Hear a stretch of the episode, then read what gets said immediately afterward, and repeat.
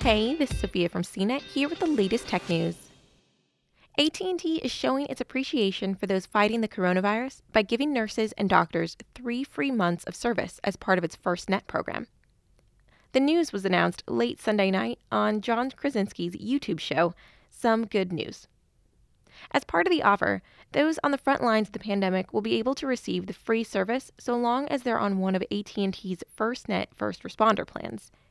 The deal is open to all verified state licensed nurses and physicians in the US and the US territories, regardless if they are new or existing FirstNet users. FirstNet is AT&T's special service for first responders that takes advantage of a special band of the carrier's 4G LTE network to ensure that emergency personnel service takes priority compared to those on regular AT&T plans during times of emergency. Doctors or nurses already on a traditional AT&T plan, which runs $40 a month for individuals for one line of unlimited talk, text, and data. Those who also want unlimited mobile hotspot will pay $45 a month. Medical professionals currently on a traditional AT&T plan or on a family plan with multiple lines will need to switch their individual line to FirstNet to take advantage of this promotion. They will also need to verify that they're licensed within 30 days of activation. The process to switch, activate a new line, and to verify a license can be done online. Additional sign-up details can be found on AT&T's FirstNet site. In addition to the 3 months of free service, the carrier is also offering $200 off a FirstNet ready phone when activating a new FirstNet plan.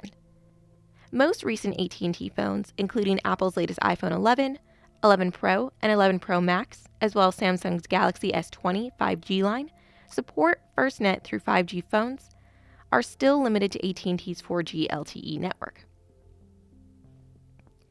AT&T has been deploying the network around the country, including adding portable sites around known hotbeds of the coronavirus, such as New York, to boost capacity and allow FirstNet devices to be faster than traditional AT&T phones.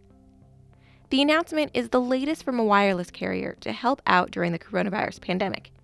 In March, Verizon announced that it would be giving extra high-speed data and hotspot data for its customers, while AT&T added more hotspot data for those on its unlimited plans.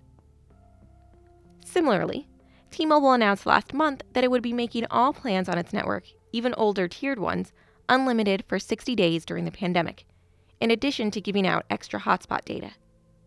Last November, as part of its efforts to help get its then pending Sprint merger approved, T Mobile announced plans to give first responders free service for 10 years under a program it calls Connecting Heroes.